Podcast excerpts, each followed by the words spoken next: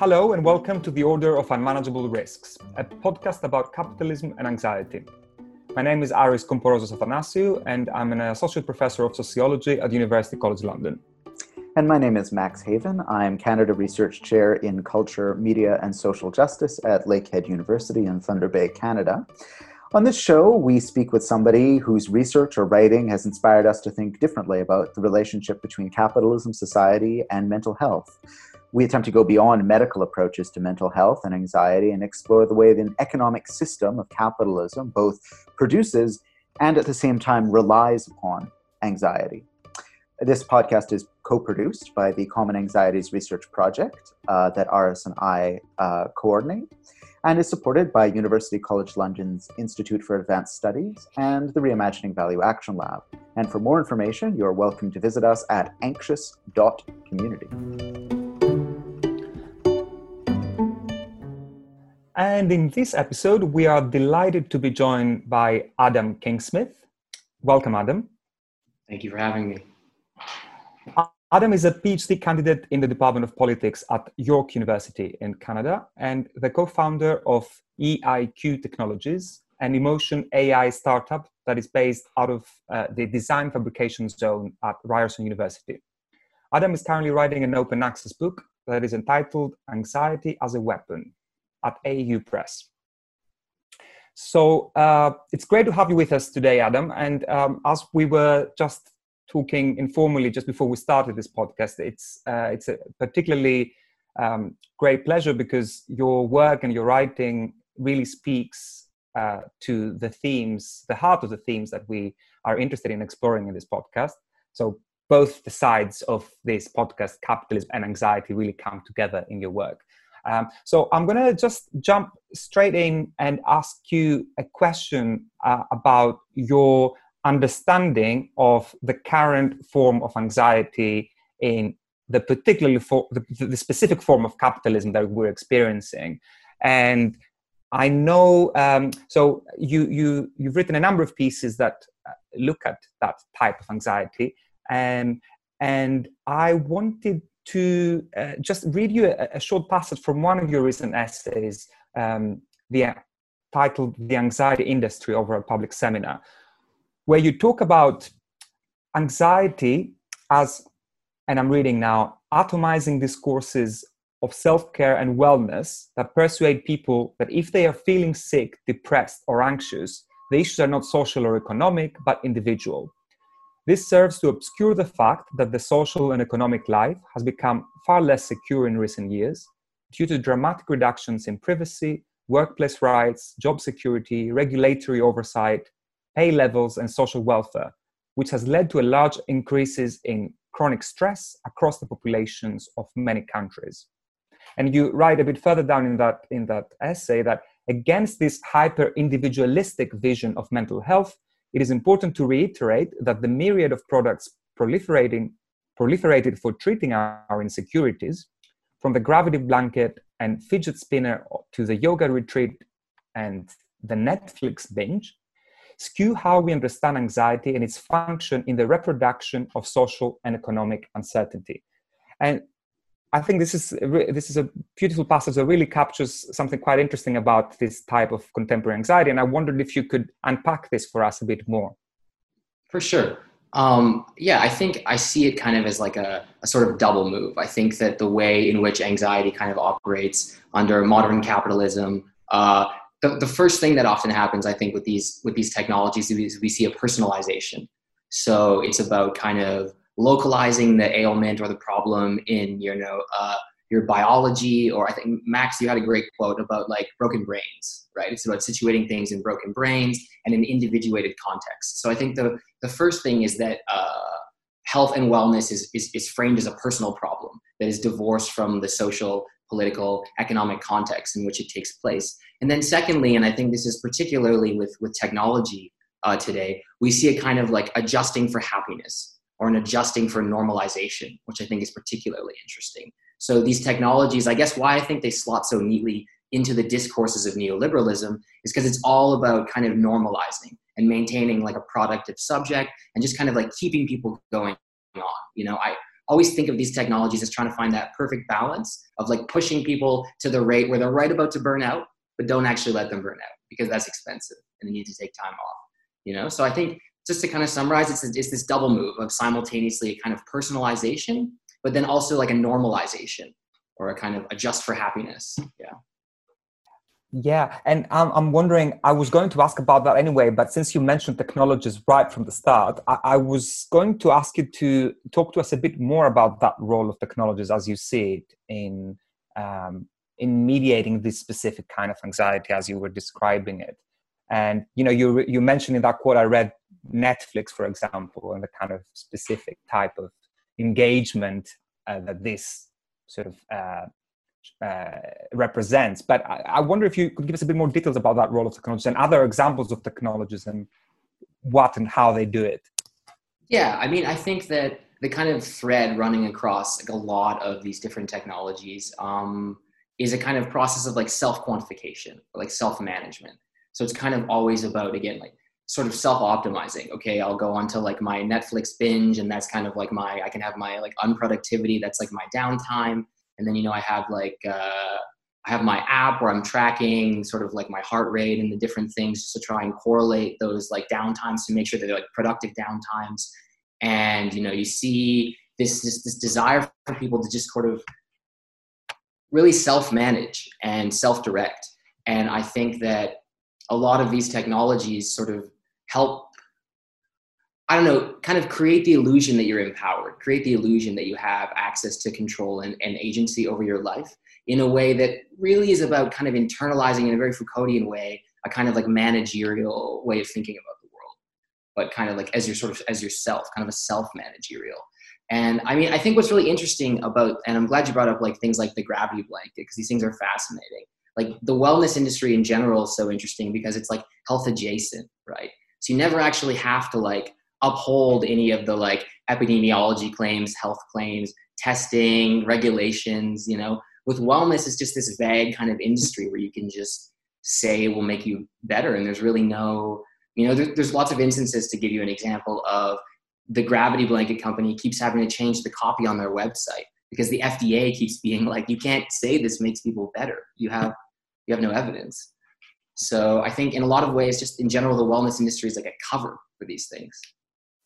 I want to ask a quick follow up there, which is one of the things we've been tracking in our in our interest around the intersections of mental health, care or lack of care, um, and and the industrialized or commercialization of such has been the strange interplay on the one hand between exactly what you're mentioning, the way that companies that are trying to essentially sell products or sell processes or sell health adjacent um, activities.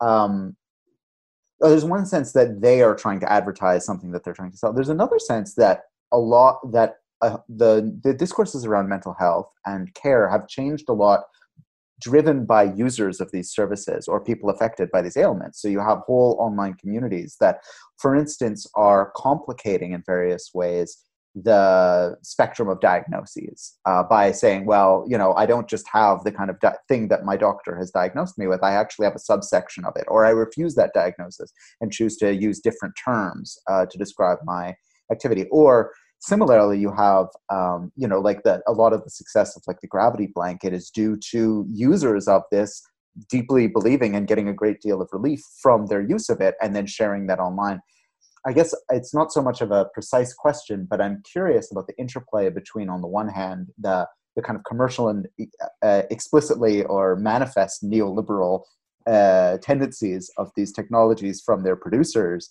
from the supply side, so to speak, and then also yeah. from the demand side as well.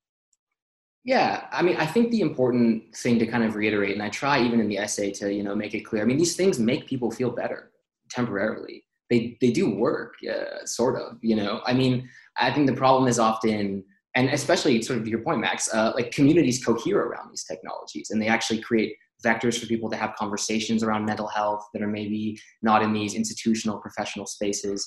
You know, but I think the problem is often like in the promise of what they offer. They offer a kind of like they're often framed in terms of like kind of cures as opposed to sort of like mitigative things that just kind of help again soften normalize correct for happiness. And so i think that's that tension there. Even i think there's a place sometimes for these things like of course you know who doesn't want to watch something relaxing after 10 hours of zoom calls you know? But uh, I, I just think it's it's always in the question of how it's framed and, and i guess what is promised. And i think that again back to my first point that's the problem with the wellness industry is there really is no you know not that the health industry in general is great but there's no regulatory oversight whatsoever. So, you know, and we we found this even in our own work in the tech industry. People can, yeah, essentially just claim anything. I'm too tempted to ask a very quick follow up on technologies because it's just a, a personal interest on. Uh, uh, on the, the world of astrology apps and i'm wondering if you had any any uh, sort of thoughts on because they're, they're experiencing a boom and they're they're you know hearing you talking about um, the kind of uncontrolled and, and uh, claims that can be made through these industries and, and remain unchecked and unregulated. I'm wondering, and because I, I, know you're also interested in kind of magic and the work, the work of sort of sorcery and the politics of it. So I'm wondering what if you have any thoughts on this phenomenon of the, the boom of astrology apps. Yeah, it's so interesting because again, I think that uh, astrology is a great example of you know someone once described it for me in this really great way as like kind of libertarianism for for it's like libertarianism for men you know it's like astrology. And uh, again not that again i am completely empathetic to the concept of like the mystical and to magic and i don't think we need to over rationalize but i do think that kind of the base in the same way that you know in a previous episode mikhail explained so nicely that the basis of depression is almost like the lack of a future. I think that the kind of basis of anxiety is that that deep uncertainty and I think even even when clinical psychologists kind of research it and approach it from a different angle that I think all of us would find a lot of problems with, they still use like a kind of intolerance of uncertainty scale. And they kind of spectralize anxiety in context with other forms of uncertainty. So I find almost these things again like the kind of astrology, which is again a very interesting form of almost like predictive analytics, right? Uh, to be again these attempts to in a lot of ways manage and mitigate this like kind of these feelings of helplessness, you know. And I think to our earlier conversation, you know, they don't they don't really offer they don't really provide what they offer. They say they can kind of help you have a sense of control. But it's it's always so temporary, right? Like the real sense of control would be for us to sort of reorient the means of production or, you know, something much more complex than than that. So that that gives me uh, it's a good pass for me to uh, uh, to ask you about that move from the individual to the collective level and to the sort of responses, the emerging responses to the uh, the types of anxiety that we're experiencing. And uh, I want to refer here to another uh, of your essays where you uh, use the term anxious solidarity, which I think is really fascinating. And you know, again, speaking also about we were just talking about astrology and the the how rationality and irrationality work and in, in those in those kind of media. And i want to read a passage from that essay that you wrote on anxious solidarity where you talk about you describe you capture the current our current condition and the options that this current condition leaves us. Uh, and you did so i'm going to read this passage. There is no escape velocity in our current condition a condition of hypernormalization the rapid oscillation between opposing views on subjectivity, the dialectics of the last century, and the indeterminate genealogical flows from modernism to postmodernism to metamodernism. It is this unpredictable and imperceptible terrain, a vicarious cultural milieu that has mutated from sincerity and irony into a form of unmitigated cynicism, against which anti capitalist politics must begin to organize. And then you continue and you, you say, in such a society where each statement is simultaneously genuine and sardonic, our options tend to resemble one of two possibilities. One, we can attempt to evacuate these, these ambiguities, pushing for a return to an enlightenment serialization of rationality, which, according to a well meaning, if not traditionalist segment of the Anglo American left, can still provide a basis for transformation and emancipation. Or two, Secondly, we can adopt the cynical language of power, a structuration of differences, an ironic yet sincere voice that attempts to out Dada a Dada president in a race to some infinite bottom against an opponent for which controversies make them more popular among their supporters. And you, you so you, you talk about you're talking here about uh, evacuate or accelerate. So uh, I think you know this is a really I really like that passage, and I'm wondering if you can talk to us a little bit more about these two options as you describe them. For sure. I mean, I think just even in, in general, my own thinking around the concept of anxiety and even the title of this book, Anxiety as a Weapon, is really trying to explore this kind of like double move or this or this tension, you know, because I think that on the one hand, what makes anxiety a kind of paralyzing force or an immobilizing force is the the ubiquity of it, the sort of widespread ways in which it's sort of you know reinforced. People we obviously like to use structures of feeling from Williams or maybe like affective atmospheres is good from like Ben Anderson. But anyway, so the, the ways in which this is reinforced is, is, is ubiquitous, and, and that is a source of paralysis. But I think the other side of that is also a kind of question around like mobilization. It's this idea that if you accept that anxiety is quite ubiquitous, and you can and you can push that logic that it's not purely like an individuated issue, but actually a collective, widespread social problem. I think it kind of opens the door for these this double move in the same moment. It can kind of be again. I think the sorcery is really all about just a reaffirmation of both and in some ways, trying to really get outside of this sort of like either or way of of of how we cultivate a solution to this. Really, really interesting. And uh, so, which and let me uh, sort of ask you to um, tell us a little bit more about this this question of sorcery as politics because I think it it, it just comes out of this um, this kind of dilemma that we were just talking about. And again, I'll just to read a, a shorter passage this time where you capture what you how you define sorcery as politics. You say the fundamental contribution of sorcery as politics is to is a claim to the invo- to the evolution of the limits of mimicry in essence, sorcery is con- conjured when a political project discards the desire for fixed representation, defined broadly as the social subjections of capitalism, which assign people, genders, races, occupations, etc., in the social hierarchy, and instead turns towards a conceptual openness to plurality and difference that eschews stable identities, essences, and conceptual unities that form fixed assemblages. Uh, so yeah. yeah, just over to you. Tell us a bit more about this. Sure. I mean, yeah, a lot of my thinking from uh, around the sorcery is also drawn out around this concept of like trans individuality or you know transversality or the kind of concept of the transversal. And you know, people like Jeremy Gilbert and, and Jason Read are really good with this, just talking about the kind of like co-constitutive nature of like individuated subjectivity and, and collectivity. And how I think in a lot of ways to take up the, the question of sorcery is to take up the challenge that someone like Jeremy Gilbert puts to his readers, which is that we need to think of collectivities not as just assemblages of individuals that are you know inherently hierarchical, but a kind of aggregate that is greater than the individuated parts.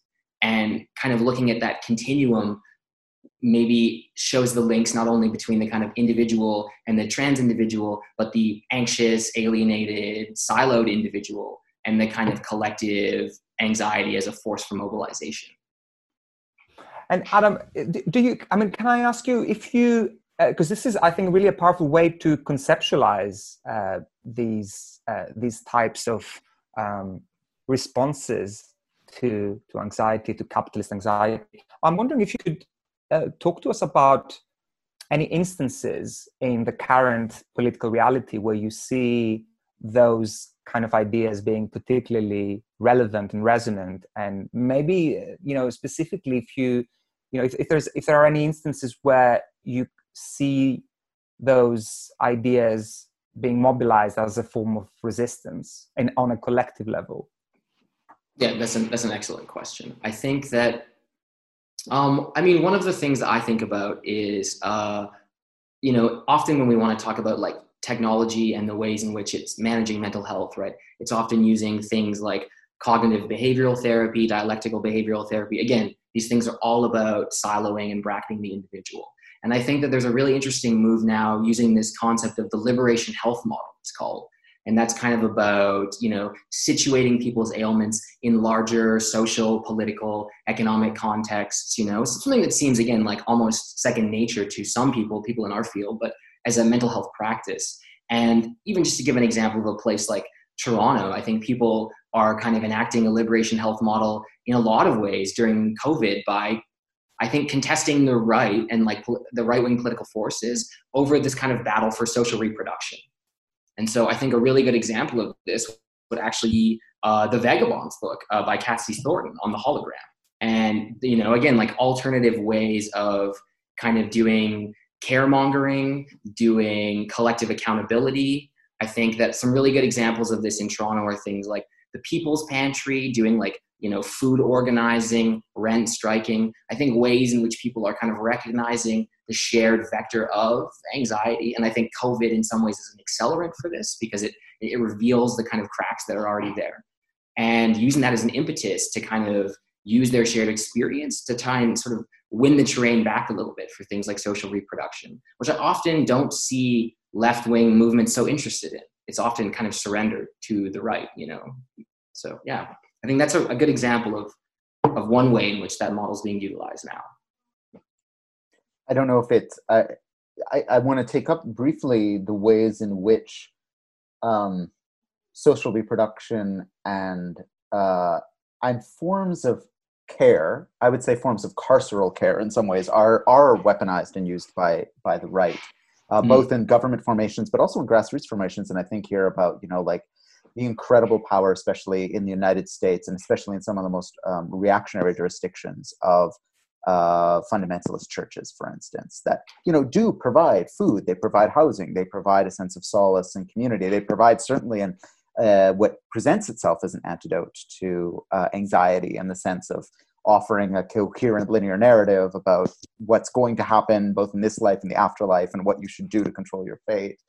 Um, but then I, I, I guess uh, I have sort of two questions coming out of it. One of them is if if you can think of other sorts of examples where uh, we have not only the the anxiety industry that is seeking to profit by um, the the production and and and alleged remedies to uh, anxiety, but also um, the politicization of anxiety from right wing perspectives.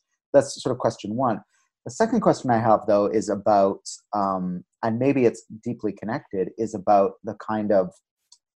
Um, there has been over the last decade or so, uh, accelerating in the last few years, um, a turn within, mostly within secular or allegedly secular right wing thought, to this kind of castigation of a society that they claim is obsessed with anxiety. And here I'm thinking about the uh, millennial thesis, but perhaps most famously, um, the the pseudo intellectualism of Jordan Peterson, who, for whom the the kind of the sine qua non is that sort of life is suffering and and claims to being aggrieved by anxiety or affected by anxiety or simply attempts by special interest groups to uh, leverage the ill-begot guilt of majorities to give them special rights, et cetera, et etc. So I, I'm sorry that's kind of two long-winded questions, but I guess the first is looking at kind of the right-wing mobilizations of anxiety, and the other is this kind of strange um, turn in right-wing thought around how anxiety is in fact not simply the the product of a anxious society, but in fact some natural condition of humanity that we need to accept by all embracing uh, all the these other allegedly natural capacities of human beings.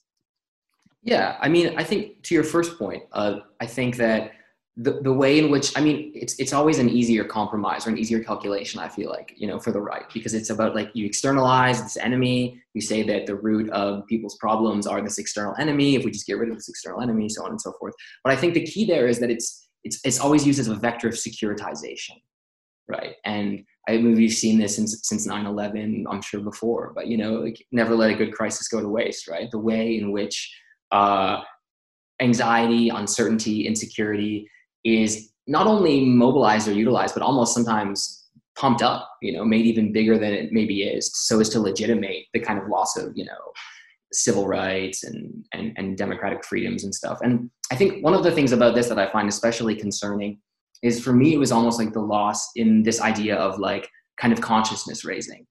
For me, like the moment when you see things, you know, like the sort of like Panama Papers or like the Snowden leaks, and like, okay, like we've accepted in public discourse that like everyone's being surveilled or like the US Constitution isn't really like a, a thing that actually exists in the way that we used to think it does.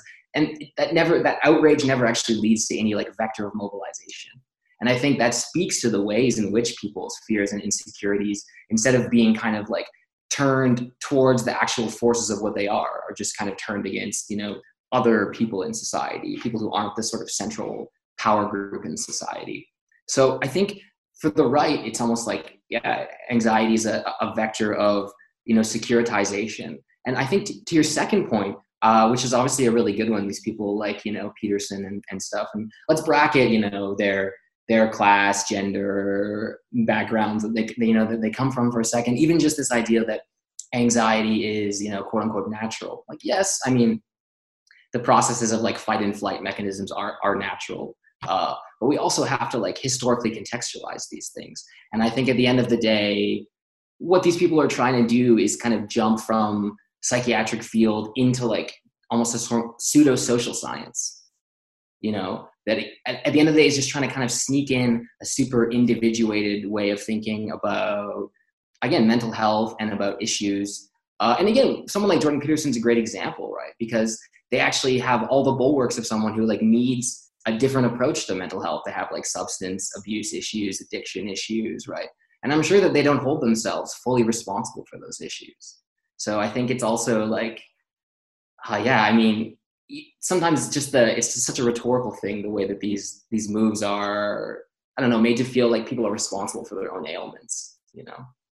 We have the anxiety industry, as you framed it, um, and like all capitalist industries, the, and, and I think you point this out, and even in your in your last response too, that there's an element of it that has its use values, so to speak. There's its exchange values where it seeks yeah. its market and creates its market and manipulates its market. But then the underneath for any capitalist commodity um, to thrive and to be activated, it needs to have its use values. And I think you you map this out really well. That you know, like people are suffering and they are looking for relief.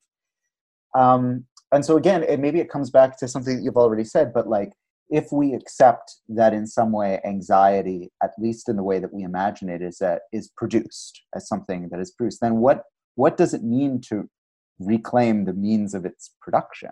Um, and I guess I mean that there's there's one way we've already spoken, and it would be interesting to speak more about the ways in which people are um, figuring out new forms of collective care that move us beyond the commodified model. But then I also wonder about the, the means of producing a meaning for suffering um, and what, what that looks like on a discursive frame as well.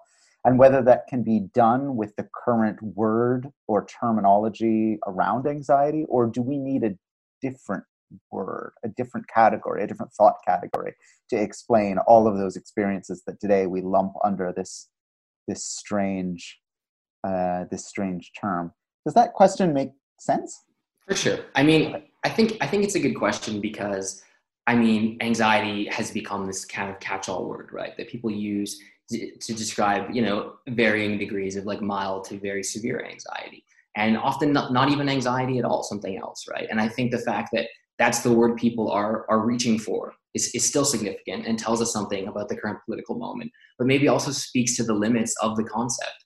And you know, I mean, what I think uh, is is a is a key aspect of the basis of how we need to think differently about anxiety is that again it, i think that most of the ways in which anxiety is mitigated is, it's always about making people uh, giving giving them resilience making them endure making them productive making them happy and i think that a lot of the times in which we're angry and sad and frustrated and alienated are valid and legitimate and important.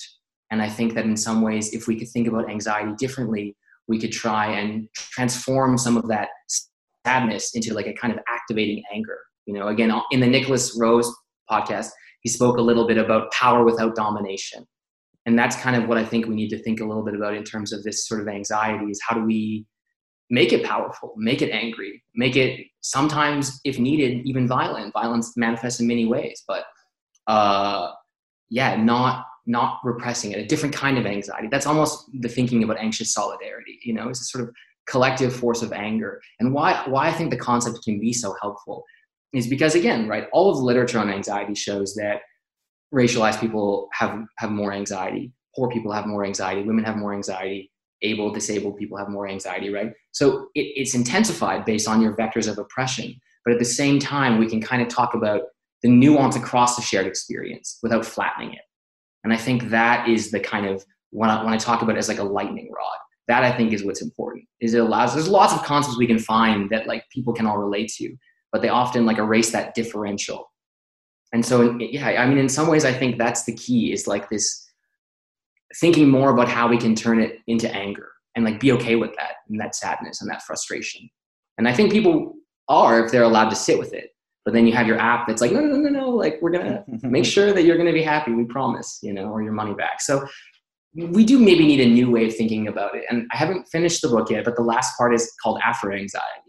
So when I when I find out what that is, I'll let you know.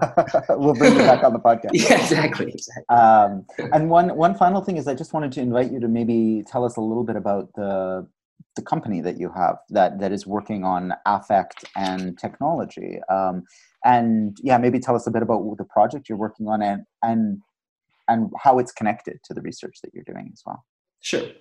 Um, I mean, the impetus for the, this company that I started with a with a few friends, and again, we're kind of aware of these these these paradoxes of these being these kind of like critical people trying to start this organization. It's been a very fascinating learning process. But the impetus is just that we would go to politics conferences and nobody would know anything about technology. we'd be like, this seems problematic. And then we would go to tech conferences and all these people are like either right wing or apolitical. We're like, this is also hugely problematic. And so it was really just an attempt to like no more reading groups. We're just gonna start this thing. We're gonna learn the language of these spaces, and we're gonna just sort of dive into actually trying to understand how these data management platforms work, how self quantification works with emotion. And so, our main focus, which I think differentiates us from other organizations or companies doing this work, is again, we don't try and tell people how to feel. We try and help you understand how you're already feeling and the, by having people wearing biosensors and other other sort of ways that that measure heart rate and can situate that in people's contexts to just give them a better understanding not only of how they're feeling but how spaces make people feel how crowds make people feel to kind of just help situate the larger understanding of anxiety. And again not to tell you what to do with it just to kind of give people a better understanding of of that process and how it works. Because i do think that we need more kind of critical, uh, open-minded people really trying to actually dive into these worlds and interface with these people. Because I just find that often, at least in the spaces I've been in, people don't know how these things actually work. We have our analysis, but not how the actual like mechanisms of the tech work. So for us, yeah, the, the impetus was really just that we wanted to try and create an organization that was going to try and build some tech that would actually you know be open access and open open source and empower users and I think, you know, some of the stuff when we want to talk about anxiety in tech that's really interesting in the future is like data management models. You know, all of our bio data is just sent to Apple and to Google and they just keep it, you know. But if we had maybe like a there's so much great work being done like data cooperatives, data trusts, you know, these things would have a I think a, a good chance of really destabilizing the tech paradigm if you could sort of open up the ways in which people's health data is is managed and shared you know with with their actual buy-in. And so really the impetus yeah was we wanted to like involve consumers in the tech and like learn in the process with with them. See even the word consumers like the language sneaks sneaks into your head you know? You know we, when we first talked about this this technology to like potential investors or you know people in, in the university who are like in, in management roles they were just like who would wear this and then we just rolled out like 10 Gen Zers and they're like, I want this, I want this, I want this, I want this. Like they're already integrated. They're already cyborgs, you know, they're already all about like this kind of biofeedback, haptic connectivity. And I just think that better them having that control than Google or Apple, you know. And I think to your point, the most interesting part of experimenting with these things often is the space between what the students or what the people wearing it will self-report and what the actual software says they're doing says they're feeling. And there's often these big gaps in between people's kind of like cognizant description of their emotional state and the technological portrayal. Not that either one is more necessarily right than the other, but uh, I do think it's interesting that they don't line up often. Okay, well, I think you know we could we could go on uh, and on exactly. about this. It's really fascinating stuff. Uh, but at, at, this point, I'd like to thank you for joining us in today's episode, Adam. It was a pleasure to uh, talk to you about um, your really fascinating work. Thank you for having me. yet another really really interesting conversation here about the, those uh, those themes of anxiety and capitalism i mean I, I, think personally i thought that you know there have I, see some great links also with our previous podcasts now and and these become uh, really interesting threads uh, in, in, the podcast. I'm very pleased to see them. And in particular um, i was very i was fascinated by uh, adam's uh, way of um, sort of framing the uh, these the the available options that we sort of have in this kind of very uncertain and anxious terrain of, of contemporary politics. And um, the uh, and because I think there is something about on the one hand the kind of rationalizing kind of enlightenment scientific discourse that uh, you know clearly is very has cast a, a big shadow over the kind of uh, sci- scientific individualizing psycho- psychologizing approach to anxiety. Uh, but then on the other hand there is this uh, approach of um, uh, the, this this kind of more chaotic and um, also anxiety inducing approach the kind of more populist approach to uh, to existing in anxiety you know and this this is the kind of I, I kept thinking here about you know trump and brexit and the kind of the politics of chaos and and and take taking you know kind of um intentionally uh, remaining in that space, this political space of constant volatility, keeping people on edge as a kind of political strategy. And I think you know that's also another uh, political space, which you know we see with COVID now.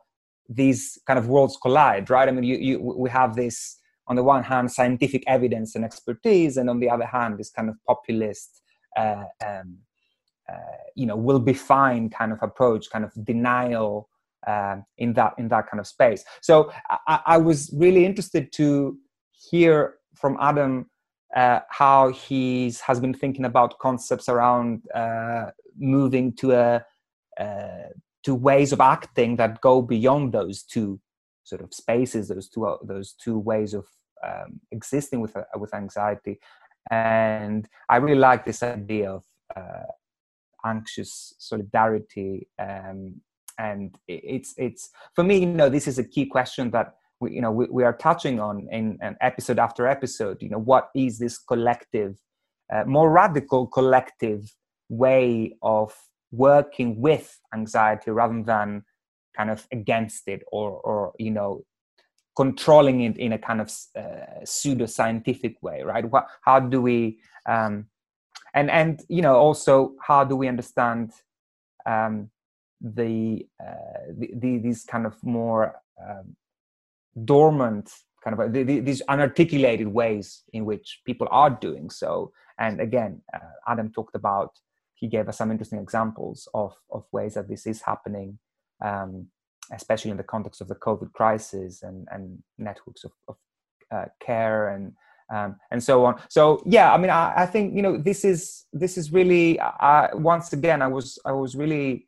um, I was yeah very very interested in in in those links and those threads and and um, yeah looking forward to exploring them more.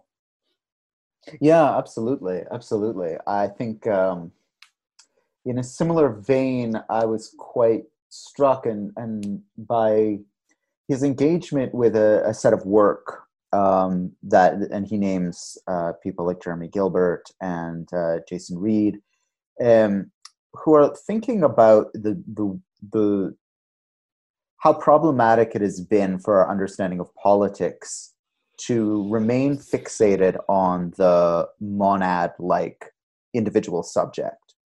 Um, and that that especially when we're thinking about um, political affects like anxiety or political pathologies like anxiety um, that that does such an injustice to the complexity of these challenges, which are in fact shared and have to do with the ways in which we um, they, they are ailments in the fabric of our sociality more than they are ailments in the fabric of our neurochemistry.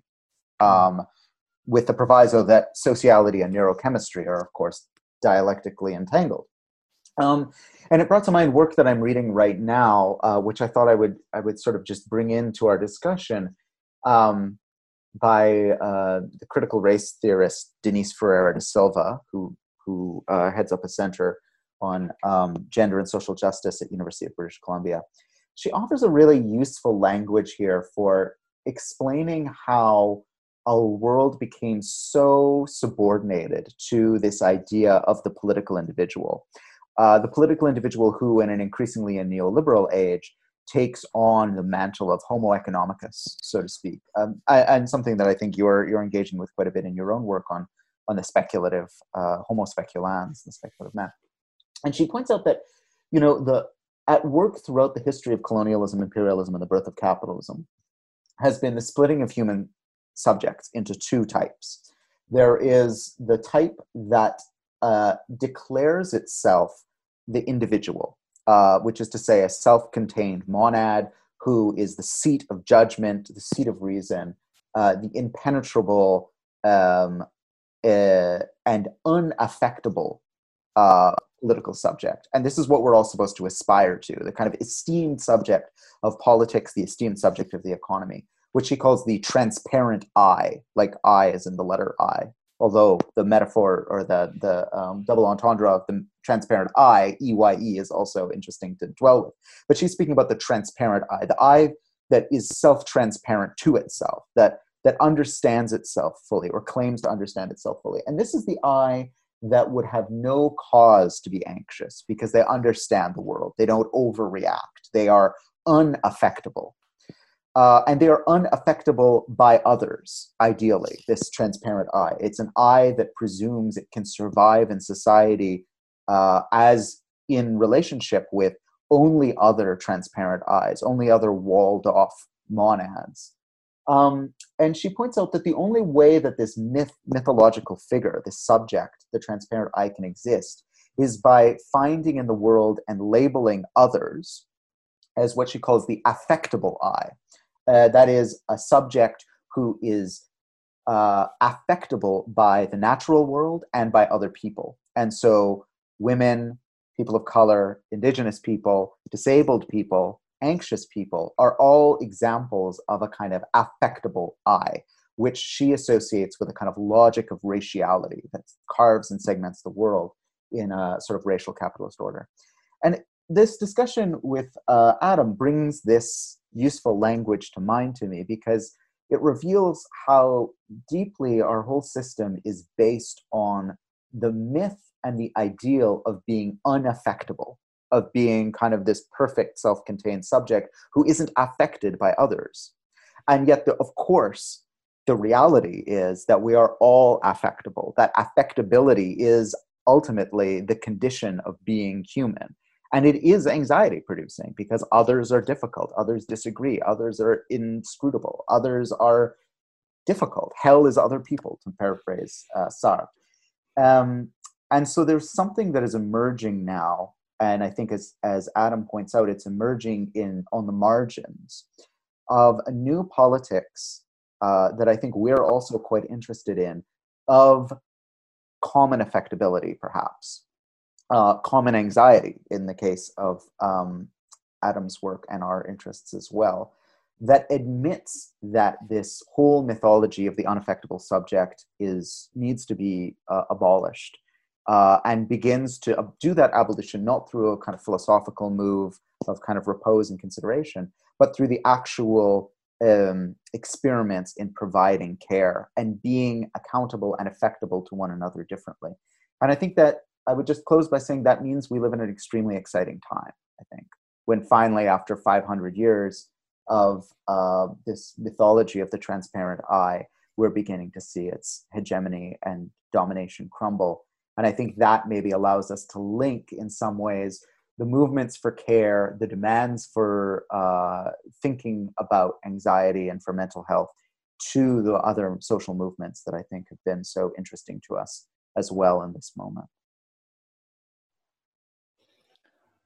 Absolutely. I mean, I, I think we couldn't have uh, concluded this podcast uh, in a in a better way. Um, so um, so thank you again for joining us for today's podcast. This was The Order of Unmanageable Risks, a podcast about anxiety and capitalism. For more information, you can head over to our dedicated website, anxious.community, and uh, we'll see you next time. See you next time.